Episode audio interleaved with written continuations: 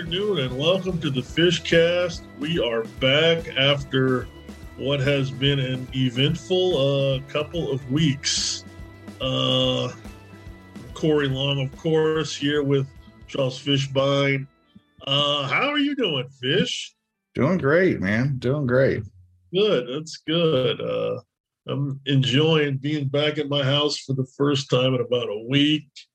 Uh, we had, of course, if you don't know by now, which you should if you've listened to this thing with any regularity, we both live in the uh, sometimes great state of Florida.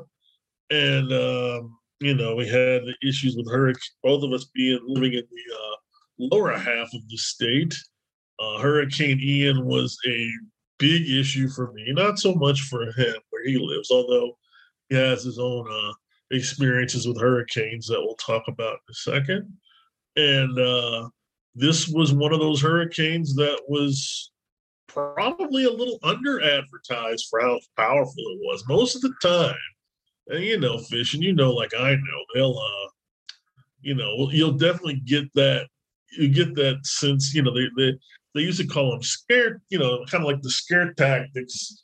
Hurricanes are gonna. This is the big one. Every hurricane's gonna be the big one. Usually, most of them aren't the big one, but you do have like an Andrew in there and a and a Charley and a Hurricane Michael. And this was uh, Hurricane Ian. This was definitely a, a big one. Were you in?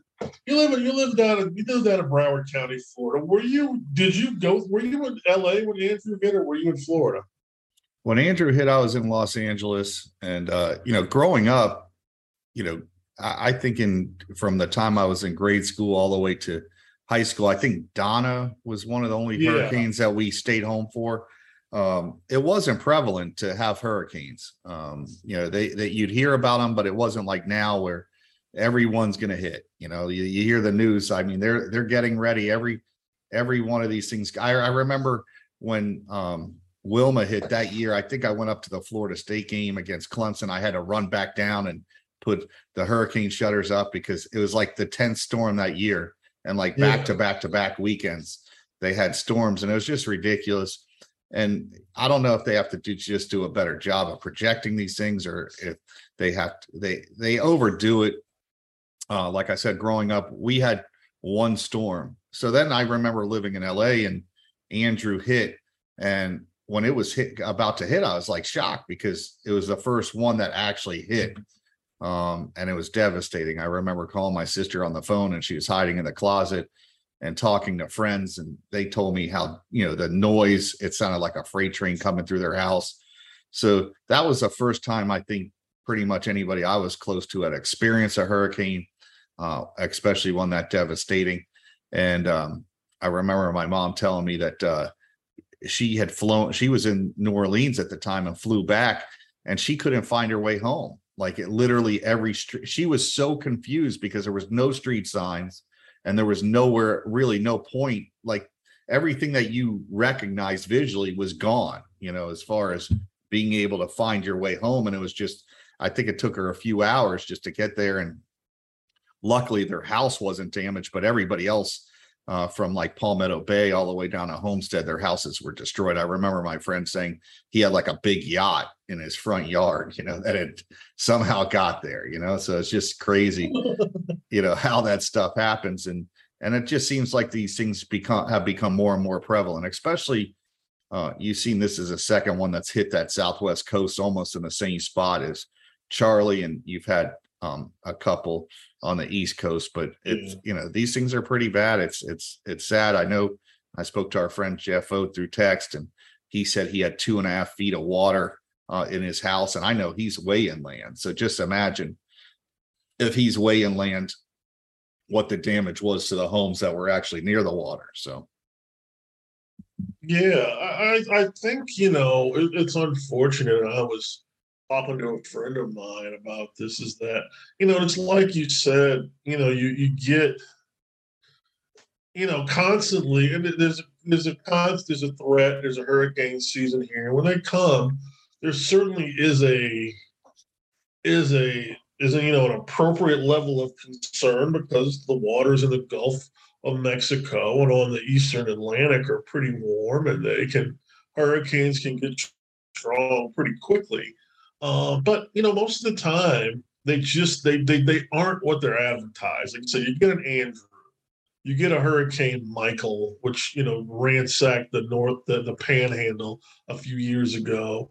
Uh, there were the hurricanes in 2004 that affected both of us, multiple ones. But you know, the thing is, like you know, the most recent you know big one was like Irma, which no one could really get a, an idea of, and it was this big thing. And then it came on the coast and you know, it definitely affected some areas, but it also like the, the storm was just disorganized and kind of scattered and just it wasn't it wasn't what everybody thought it was going to be. So you get that skepticism, and people just, you know, they remember the last one and they assume that this one's going to be like the last one. They're all different. You know, yeah. they're all completely different. You don't, you re- the only thing you know is that you don't know anything until it really hits. No and, doubt. you know, and you don't know when you're going to be in the big one. And this was the big one. This was a big storm. It affected about two thirds of the lower half. Like there's just as many issues in Daytona Beach as there are in Fort Myers Beach. That mm-hmm. lets you know that this was a monster because those areas are separated by three and a half hours. Right. So it was a this was a scary one. I remember, I guess you know, the, the strongest hurricane I was, was probably Hurricane Jeanne in 2004. That was one. That was one of the. That was one of the ones that came on the west coast. Like Hurricane Frances came on the east coast in your area, and like it kind of they all kind of interact. I don't think you were ever at at my apartment in Lakeland. I lived right next to Lakeland Christian School, so it was like there's Lakeland Christian School. They had their big kind of athletic complex, which was like a big soccer field and they had a baseball and their baseball stadium. And then there was our apartment complex, Autumnwood Apartments. So like our laundry room was like right next to like their, their baseball batting practice cage. Jeanne did so much damage that their batting practice cage became part of our laundry. We let it. We we we in our uh, community considered it like a new amenity. Like now we had a pool and a batting cage unfortunately made them like build new fences, which meant we couldn't just go over, hop the fence, and play on their soccer fields anymore. But uh, that's another story. But yeah, it was it was that sort of damage to where you literally saw their batting cage become part of our laundry room. Uh, anyway, it, it did cause a lot of havoc on a lot of areas. I don't know. I don't know when like the Southwest Florida schools are going to play football again. If they're going to play football again anymore this season, yeah, I, I mean, we filmed for North Fort Myers, and I spoke to Coach Mack, and um, he basically said, "I don't know if we're going to play before November." So yeah, yeah, I would assume they're not going to play this month. And very good programs over there. Uh, you know that are thought. You know Naples, Venice, uh, schools that are thought. You think about those guys. Uh, Coach Peacock at Venice. Uh, coaches we know in Charlotte County. Uh, coaches we know down in Lee County. Uh, everywhere. Uh, uh, Collier County and just just think about those guys, hoping you know, hoping that hoping they're right, hoping they can play again this year. Hoping in a month they can kind of the neighborhoods can at least go out and watch their teams play again, and you know, and get some of that normalcy back into life because it, it might be a while for some other things. Um. Anyway, uh, moving on. There was a it. It didn't cause havoc in the state.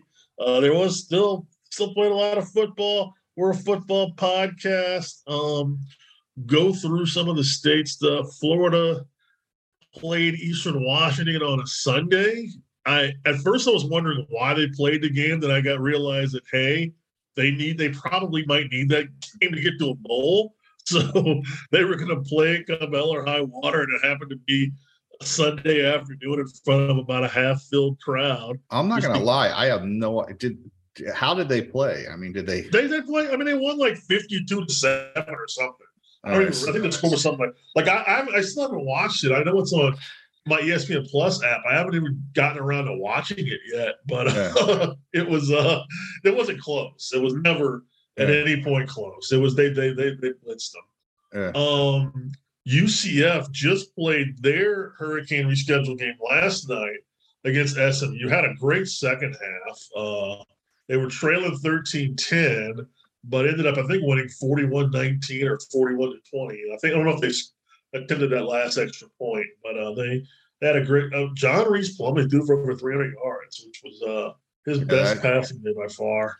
Yeah, they were struggling early on. I watched that game a little bit yesterday, and then you know I, I stopped watching it at one point. I think they were actually down, and um, they scored. I, they may have scored right before halftime. It was pretty close at halftime, and then I looked at the score today and saw that they blew SMU out, which was kind of surprising um, to that level because UCF's kind of underachieved for what our expectations were for Malzahn. We both thought he was a phenomenal hire and it would get be easy. But you know what? Sometimes these things aren't as easy as people think right when they take over. It takes time to get your personnel in there. He runs a lot different type of offense. Um, uh, does Malzahn and you know running the, the quarterback has to be able to have the ability to run, and this kid can run. Uh, and he showed yesterday he actually can throw a forward pass, which he didn't show before this game. So UCF looks like it. They play like they did last night uh, in that second half. They're going to be tough to beat in that conference. Yeah, they, they they're they're four and one. As I was telling somebody, I thought they'd be better than what they are. The one loss to Louisville looks really bad.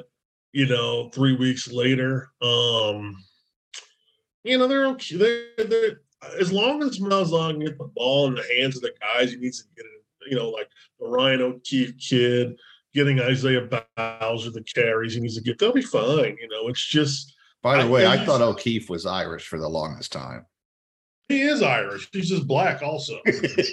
You know, you know, like Rock Ishmael. You know, he was black and Irish apparently. I just I I I remember seeing him the first time. Ryan like, O'Keefe does not Ryan- sound like a brother. Doesn't sound like a homeboy. no. Like you tell me, Ryan. I'm thinking Ryan O'Keefe was playing lacrosse. You know, it's like it's like a lacrosse name. somebody needs to tell him that he has an Irish name. He's red in in uh, yeah, in our movie. You know, Yeah, in Shawshank Redemption. He doesn't know how he got that Irish name, but somehow he's he's Irish. Somehow he got it. Yeah, I'm Ryan O'Keefe. I'm watching a I'm watching a PBS series called U.S. and the Holocaust, and like I'm like I just figured out there's a lot of uh there's a lot of there's a lot of unexplained things about immigration in this country that that, create like Ryan O'Keefe type names. Yeah. So awesome. no a lot a lot of history there. Um yeah, and uh USF. I don't. Did you end up going to the USF East Carolina? I know you had tickets. No, no, I, a coach I- no. I was gonna get tickets, but I didn't end up going. Um, you know, you know, they they're they're a program that honestly needs something positive to happen to them. USF, I that losing that UF game was huge, and it just that was my big concern is they put so much into that game, and it let down, and it's like literally cost them another two games since. Um, They were down 41 to 7 at half. Now, again, there's a lot going on that week. They had to move their game to FAU. They probably had to move some practices around. They get a lot of kids from that Southwest corridor. So your mind might be elsewhere. Still 41 to 7 at halftime to East Carolina. And it's it's not getting much easier. They got Cincinnati up next, Tulane, Houston, Yeah. uh, Temple, SMU, uh, I Tulsa. mean, I like UC them in the Temple game, I guess. I mean, they got what one more win? out- What was their Yeah, I over under I think they get Temple. I think maybe Tulsa. I don't know what Tulsa's doing this It's season. at Tulsa though. Tulsa at Oh, Tulsa's I would a trust- yeah, yeah, yeah. I don't trust them on the road. No, not at all. Yeah, I mean, this team's looking at what two wins? And yeah, and it's like you gotta wonder, uh, Jeff Scott. That would Jeff Scott had three wins going into this season. Leaving the season with five probably isn't exactly where you want to be, especially when you've got an AD at, at, USF that's really hitting up people for money to try to get some traction on a stadium. You got some new football facilities being built. You know, going two and ten ain't exactly the uh, selling point you need to uh, turn things around. Yeah, you got to wonder where they'll what direction do they go in? Do they bring a Leavitt back or what? do- I mean, what do they do with that program? Uh, what type of hire can they make? Do you go? Do you do you try to take a flashy um assistant coach at another school? I know they did that with Jeff Scott, but do you- what where do they go from the from where they're at? I- I- to me, I, I think you have to go with somebody that has Florida ties and maybe someone that has a little bit more, a little bit, I don't want to say institutional knowledge, but a little bit more of an understanding of the difference between G5 and Power Five football. You know, Jeff Scott, I think one of his big issues is that he's trying to he's trying to do what worked at Clemson and they're two totally different situations. Like I I feel like he I, I look at their games and I, I, covered the game against BYU, which was also a disaster for them. For BYU, it was amazing. Uh, and it's that they're trying to almost work in too many guys in the offense. Uh, they, you know, USF had plenty of success with Leavitt. They had great success in their final three years with Willie Taggart. And what Willie did, and to an extent what Leavitt did too, was he basically put the offense around like three or four guys, like the guys that, like whether it was when Leavitt was there, whether it was BJ Daniels or Matt Grothe or uh, or the running backs that they had had, and when Willie was there, it was Quinton Flowers, Marlon Mack, uh, D'Ernest Johnson, like Rodney Adams, and that was you know, and you know you had a couple had a pretty decent tight end. I think a kid out of Ocala, Sean Price, I think was his name. Uh, but you know, it was just usually four guys, and that was the offense, and that was how, and those were the guys, and you had to stop those guys. Whereas I think Scott, it's like they're trying to rotate many guys in and out. It's just I don't see there's any cohesion offensively. Do, do, they, do they, make a run at a Kendall Briles? You know that uh, we've talked about Kendall, and we I know his, uh, yeah. his past history here's a guy that puts up a lot of points wherever he goes. You know, like I, I've always said, if you're going to lose, all right, especially early on, lose big. You know, get beat. If if that East Carolina game's 48 38 or 48 41, 48 45, I don't think fans, when you're down big early in a game and that those points you got were meaningless and you didn't really weren't competitive, I, I just don't think the fans there's nothing for them to hold on to. If you're losing that for that East Carolina game and it's it's a it's a loss, a big loss as far as points scored on both sides, but you're only down by 10 at halftime and you're competitive, I think the fans are less likely to turn on you uh, than where you're at right now. It's just it's a program I think you can still win at. I mean, I don't want to hear you can't win at, at these programs. We we'll talk about it later with Kansas you can win anywhere in college football now. I mean, you look at Tulane. Tulane's a program that has way more restrictions than USF, and Willie Fritz is winning. So you can win anywhere. It's just getting it done right. You got to recruit. You got to be able to recruit. You know, USF's one of those kind of I don't want to. It's kind of a renegade program. You got to recruit kids that are Power Five kids that for some reason those Power Five schools overlooked because maybe there was a red flag. Maybe the kid um, struggled in the classroom early on in his high school career. And he that that's the type of kid that you know, a Wake Forest can't take, you know, or a Northwestern can't take. Those guys that are really good, but they have red flags, and that's where USS made a name for themselves. That's what yeah. Tag, that's what Taggart did. Um, that's well, what Leavitt did. Levitt Leavitt, yeah. Leavitt signed a lot of kids out of Miami um, Edison that were Power Five kids that ended up at the group of. I mean, Bruce Montpremier was a kid that had FSU in Miami and those offers, and he went to USF and became a very good player. And then you had um, uh, this uh, the the running back from Miami Edison. You had um, Mark Dial, I think his name was. He was he had an Ohio State offer early on, and this is a kid that just wanted to play with his buddies from Edison. And and Leavitt understood that. He understood. Listen, I'm not going to be competitive if I just go and we're going to go out and evaluate kids and they're all good kids and they're all angels and like USF, you got to take a few chances. And I think Scott doesn't want to do that. He came from Clemson where every kid and at Clemson, you could be choosy. You can't be choosy at USF. You got to honestly take some kids that have question marks and have red flags and you got to accept it. You got to bring somebody on your staff that can handle those kids um, you need that one or two coaches that can uh, keep those kids in check. Uh, can be a, not only a friend but a mentor and almost a therapist for these kids. But you need those guys, and you know that you're not going to win with just good kids at USF. If that's the route they want to go and every kid's a perfect angel, they're gonna have a lot more two and ten or two and you know, three and nine type seasons.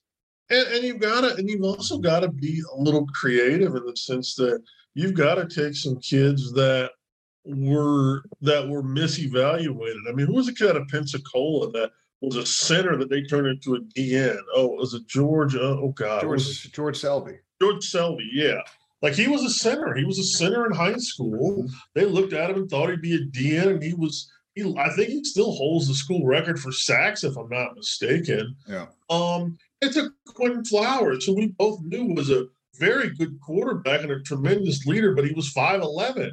Right. And 5'11 was what kept him from being a power five quarterback. And what he turned out to be was a tremendous winner. They took Matt Grothe.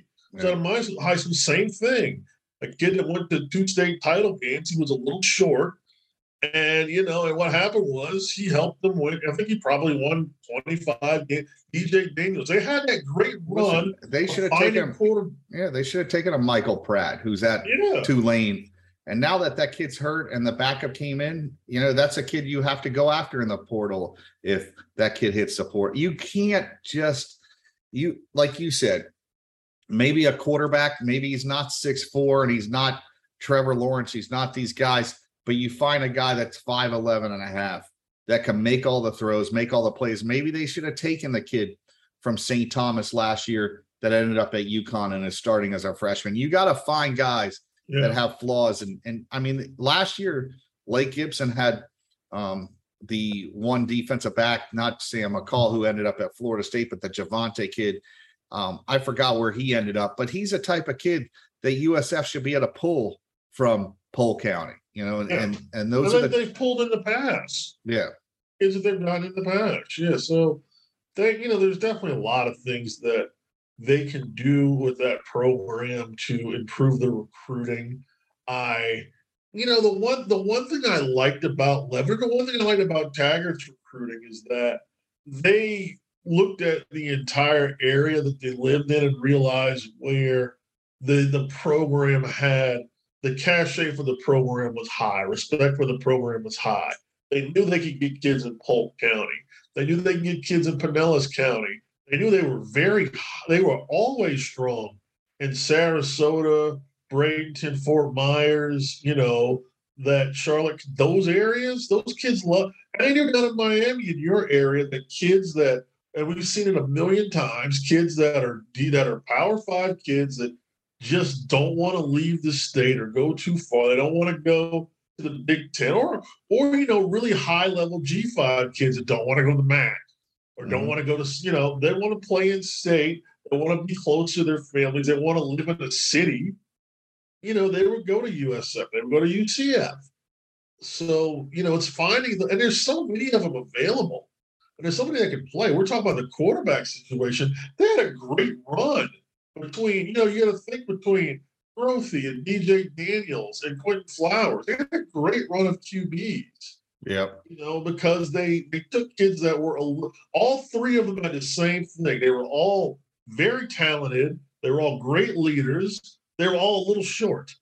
And that worked out for them. But they were all very good players there. Um, so you know, they just I, I think I think if you had to ask me, I know the USF fans are really kind of hoping that maybe they maybe Jamey Chadwell's his uh his his the shine on him has dipped a little bit to where he'd go to a school like that, consider that an upgrade. And that that that might be the type of creative person they need because Chadwell's always done a little bit more with less and taken some kids that didn't always fit the measurable, but understood how to be football players. So I think that would be an interesting fit. I'd certainly be interested in it. Uh, you know, and also I think he's somebody that understands how to do a little bit more with less. I think the concern about when you bring over somebody like Jeff Scott is that Clemson has a lot. He's used to doing a lot with a lot. And Now, you don't have all that at USF. let me ask you a question. All right. Yeah. You take Scott Satterfield, he's most likely going to get fired at Louisville uh, pretty Yeah. soon. I mean, he, Yeah. you know, he had, he had a lot of success at App State. He's had a lot of success as an offensive coordinator. He does know how to run a program. would you take a shot at him at USF? Oh heck yeah, absolutely. I don't I don't think he's forgotten how to win. No. I just don't think it's going to work for him in Louisville. I, I don't think he's forgotten what to do. The guy was great at App State. He he was part of Mario's staff at FIU, right? Yeah. hmm So he knows about recruiting in Florida. He knows about this state. Heck yeah, I would take a take a flyer on him. You know, especially if you know if you can get him in at a good rate. You assume you would because Louisville's going to owe him some money. But yeah, I would do that. I would I would consider that if I were them. I think there's the thing is coaches know you can win there, and the good ones will win there. And but you know they've had some hires that weren't as good, and they're not going to win there. But I, I think Scott Satterfield can win there. I would take a chance on him. But Yeah. I'd also take a chance on Kendall. I would take a chance on Jamey Chadwell. I would, you know, if, if James Coley was really interested, I would certainly bring him in because I think Coley could recruit. I think he would build a talent base. Um, you know, there's, there's there's a few guys out there. I think that I think they would have more. I think the job would be more intriguing than people think it would be. You know? Yeah. I, I think Coley would be a good hire, but it's it comes down to he's not a coordinator, so he may get overlooked. But they need somebody that can flat out recruit the state of Yeah. Florida. Uh, They need, recruit, they need somebody to bring a talent. yeah. They Like, need to this is- flip the they need to flip the roster over. Yeah, this is a this is a team that should be just running around, flying around, flying with the football, making some plays. Just you know, that that's the type of program USF should be. So um yeah, uh moving on, uh Florida State did, you know, they weren't sure what they were gonna do, but they ended up playing their game Saturday. Looked like a beautiful weather day, great crowd out there. Played Wake Forest and fell from the ranks of the unbeatens. It was uh uh I, we can say it. We've talked about it all week. I, this was a loss that I. This is a recruiting. This was a loss where you find that the recruiting has messed you up a little bit because they've had injuries. Fabien Lovett was out. Jared Verse's compromise. Amari Gainer is out. Robert Scott, your left tackle, is out. You know, you got big injuries, and you just your second teamers just aren't that good. And the drop from first team to second team with Florida State is so drastic still. Yeah. And I mean, you know, and and that's where the the class, you know, is I don't want to say they recruited bad, but they haven't recruited playmakers. So Yeah. when you recruit a lot of guys that are decent assignment football guys, you just can't play them but so much. yeah, I- they're going to get exposed. I went back and looked at the recruiting classes and and where you get hurt in a year like this and people keep bringing up well Wake has all these guys. The classes of 2020 and 2021 is where you lose a game like Wake Forest because those are the guys that are your upperclassmen your seniors your juniors guys that have a lot of reps whether it's practice whether it's games. That's what has hurt them and you know everybody sits there and goes well you know the transfers have done well and we could go back and forth on this. You still only get those transfers for one year um, no matter what. If they're any good they're leaving um, you know to the nfl after one year. If they're not any good they're going back in the transfer portal. So it's really they're they're they're hit or miss on those type of players. And we could go back and forth on the whole transfer portal thing. They needed those 2020 and 21 classes to win a game like they did the other day. You know, you talk about, you know, you have a Fabien Lovett who gets injured and he was a transfer portal kid. And now the next guy up is really a redshirt sophomore or a a redshirt freshman or you know guys that just haven't been in the system long enough that weren't tier A players. They were guys that you knew when you recruited them, like a Malcolm Ray, that you needed them to be in the program three years at least before they made their impact.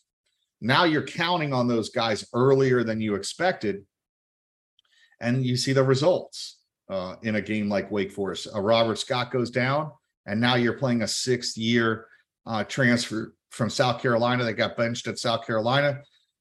The kid struggled, and the next option up is a former ta- guard that is now pushed out to tackle and Darius Washington, Darius should be playing inside. So you you and that affects the whole line when you start to if you make one guy change and that guy doesn't fit there and that other guy that's replacing him at that other spot you now affect the whole offensive line. And you saw last week they had breakdowns in their old line that they didn't have early in the season. You look at the d line same situation. Ever since lovett went down you saw it even in the louisville game they have not been able to stop the run uh, wake forest was not a great running team uh, going into that game, and they almost ran for what 175, 200 yards. So that's where the recruiting we talk about has affected them. It's going to rear its ugly head at some point if you don't recruit well or you have those stagger classes. And that's where they're at right now. And they have to fight through it. They may have to play some of these younger guys that aren't ready. I still think there are some young guys, whether it's Armella, uh, AZ Thomas, and Sam McCall. I think it's time to see these guys because I don't think they can play any worse than the guys that are in front of them. And they're talented. They they were tier A guys. You know what Sam McCall could do. We've seen what AZ Thomas could do. Uh, we know Armella was a top tier offensive lineman. It's time to see what these guys could do because they're ready. I think they're ready. And uh, I think they'll have an impact right away. And then, oh my it, god, I started Mel- Armella now. Yeah, what's his name? Turnetine? Is that his name? Or he, he should be turnstile because he. Was, yeah, he's awful. He's awful. Yeah, yeah and uh, yeah, I mean, I don't know what. I, I Julian Armella at least looks the part, yeah. and I mean, he's from what he come from Columbus. I think he's a smart kid. I mean, he's, Columbus. He's been at Columbus. He's been at Gulliver. He's been at St. Yeah, Thomas. So you know, he's, he's an an he's an academic kid. He's been at these private schools. He's a smart kid. His father played at Florida State. Like yeah. I, it would be no question. He'd be starting this week. Yeah. Uh, and absolutely like I don't want to see Jerry Jones ever again. Like I put I put a lot of, like I don't ever want to see Jerry Jones on the field again. Yeah. I don't care if it's at FSU or anywhere else. Uh, you know, so yeah, I, I put I I start Sam McCall in a heartbeat. I start AZ Thomas in a heartbeat those guys just because you're I get that they're four and one, and but you know, you're not four and one because of Turnstile and ja- and Jerry and Jones. Like you can get those guys out of the lineup and put in guys that give you a little bit more upside. Yep. So uh, yeah, uh, and uh, you know, you know, but you you look at it, and it's just you just felt like okay, there eventually, the, like you said, there was going to be a game where they were going to have to rely on some of the kids that they've brought in that are not they need more playmakers. They need more young playmakers, kids that you know that might not be fully developed, but you know they can go in there they're going to create some sort of havoc. Like they have no other Fabien Lovett out there. They have no other kid that can go out there and do what he does in the middle of the lineup. And that you know that was an area that Florida State when they had a top defensive tackles, and they've had a ton of top three techs they always had a younger guy that would go in there that wasn't as good, that wasn't going to be, that was eventually going to be the NFL guy.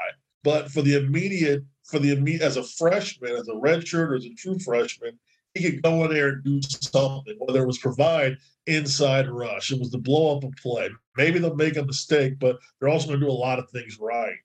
Um, you know, you don't, you know, with Verse, with Jared Verse out there, like Patrick Payton has shown a little bit of some rush, like he can bend. He's shown you he can do some things.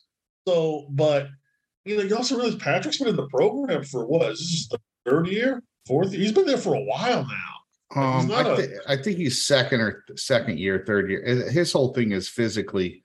Um, he he really struggled against the run last week. I mean, he gave yeah. you that pass rush. He really, really needs to get in better conditioning and shape. And eh, just to be a DN at this level, um, at this high level, he sure he doesn't look like Jared Verse and he doesn't look like Jermaine Thomas. And we could go over why or what or this. He needs to get into that weight program in the off season and really, really focus on getting a lot bigger and stronger because he can't hold up against a point of attack. He struggled in run support last week. And the, you know, you know, coaches, if you could if you could rush the passer, it's one thing, but if you can't hold up against the run, they'll have an excuse why not to play you. Just like oh, the receiver doesn't block well, so we can't put him out there, even though uh, this kid could go for 400 yards every game. But you know how that works out. He does need to get physically bigger and stronger. Um, it's time for him to take that next level. He's he. This is his second year, I think, um, in the program. I think I could be wrong, uh, but he's a kid that has a. He showed you he could rush the passer.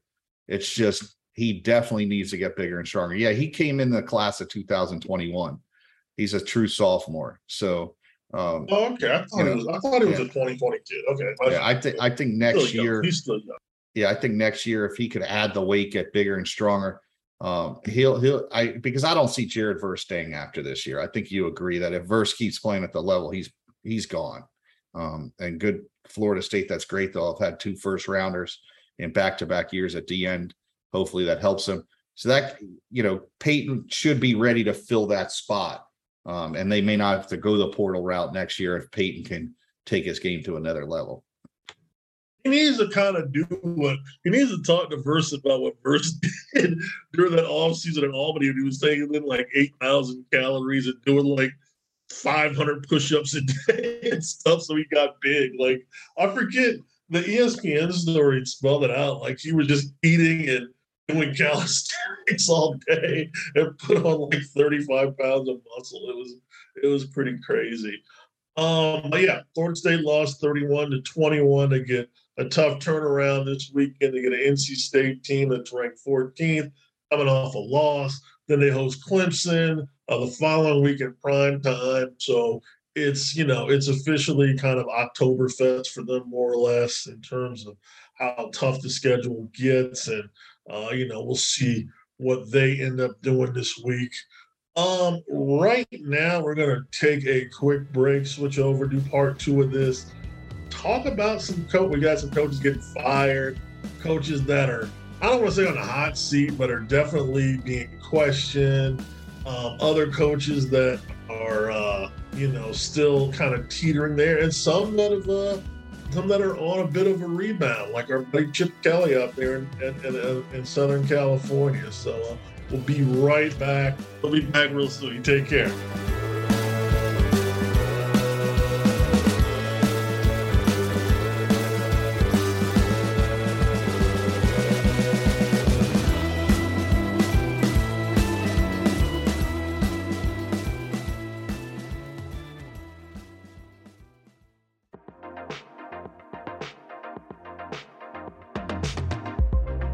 Eric Estep here. This episode is brought to you by Forney Industries. Get it done with green. Forney offers a full line of welding and plasma cutting machines, metalworking accessories, and more. For do it yourselfers all the way to professional metalworkers, Forney has everything you need for your next project. Shop Forney's top of the line products at forneyind.com. That's Forney, F O R N E Y, ind, I N D.com, or at an authorized Forney dealer near you.